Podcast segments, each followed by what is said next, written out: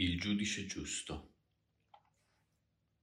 Un re di Algeria, Bawaqas, volle assicurarsi di persona se era vero ciò che gli avevano detto. Che cioè in una delle sue città viveva un giudice giusto che sapeva subito riconoscere la verità e al quale nessuno imbroglio poteva sfuggire. Bawaqas si travestì da mercante e a cavallo si diresse verso la città in cui viveva il giudice. All'entrata della città gli si avvicinò uno storpio e gli chiese l'elemosina. Baucas gliela fece e volle proseguire, ma lo storpio si afferrò al suo abito. Che cosa vuoi? chiese Baucas. Non ti ho già fatto l'elemosina? Me l'hai fatta, sì, rispose lo storpio, ma fammi ancora una grazia. Portami sul tuo cavallo sino alla piazza.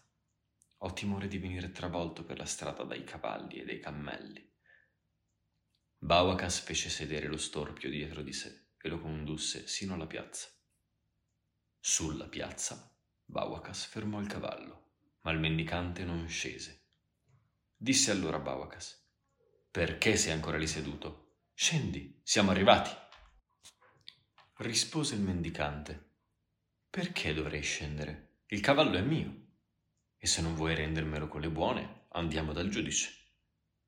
Intanto si era radunata attorno a loro molta folla che li ascoltava discutere. Poi tutti gridarono Andate dal giudice, giudicherà lui la faccenda. Bawacas e lo storpio andarono dunque dal giudice. In tribunale c'era folla e il giudice chiamava a turno quelli che doveva giudicare. Prima che venisse il turno di Bawacas, il giudice chiamò un dotto e un contadino.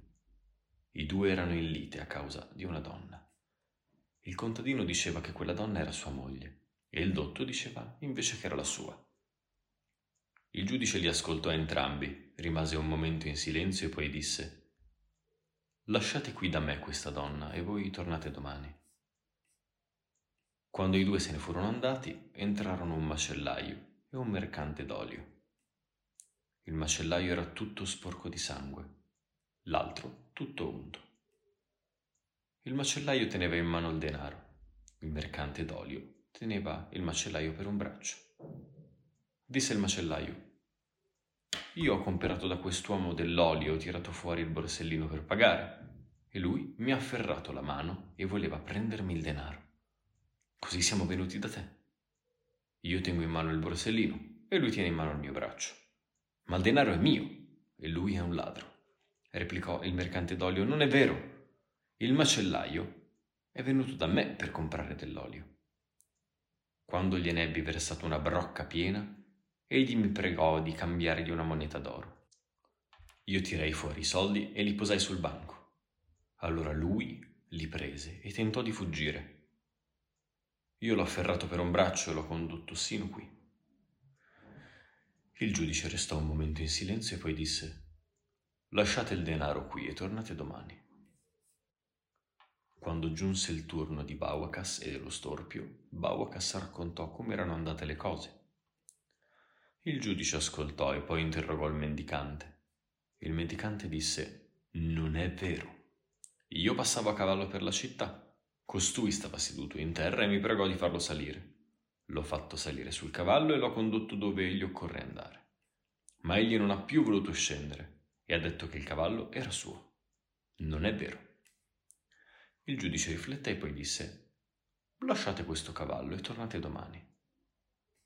L'indomani molta gente era radunata in tribunale per sentire il giudice. Entrarono per primi il dotto e il contadino. Prenditi tua moglie, disse il giudice al dotto, e al contadino siano date quaranta bastonate. Il dotto si riprese la moglie e il contadino ebbe la sua punizione. Poi il giudice chiamò il macellaio. Il denaro è tuo, disse il macellaio. Poi indicò il mercante d'olio e sentenziò, e a lui siano date cinquanta bastonate. Allora furono chiamati Bawacas e lo storpio.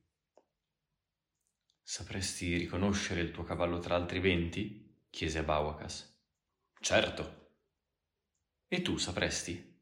Anch'io, rispose lo storpio. Vieni con me, disse a Bawacas il giudice. Andarono nella scuderia. Bawakas indicò immediatamente il suo cavallo tra gli altri venti.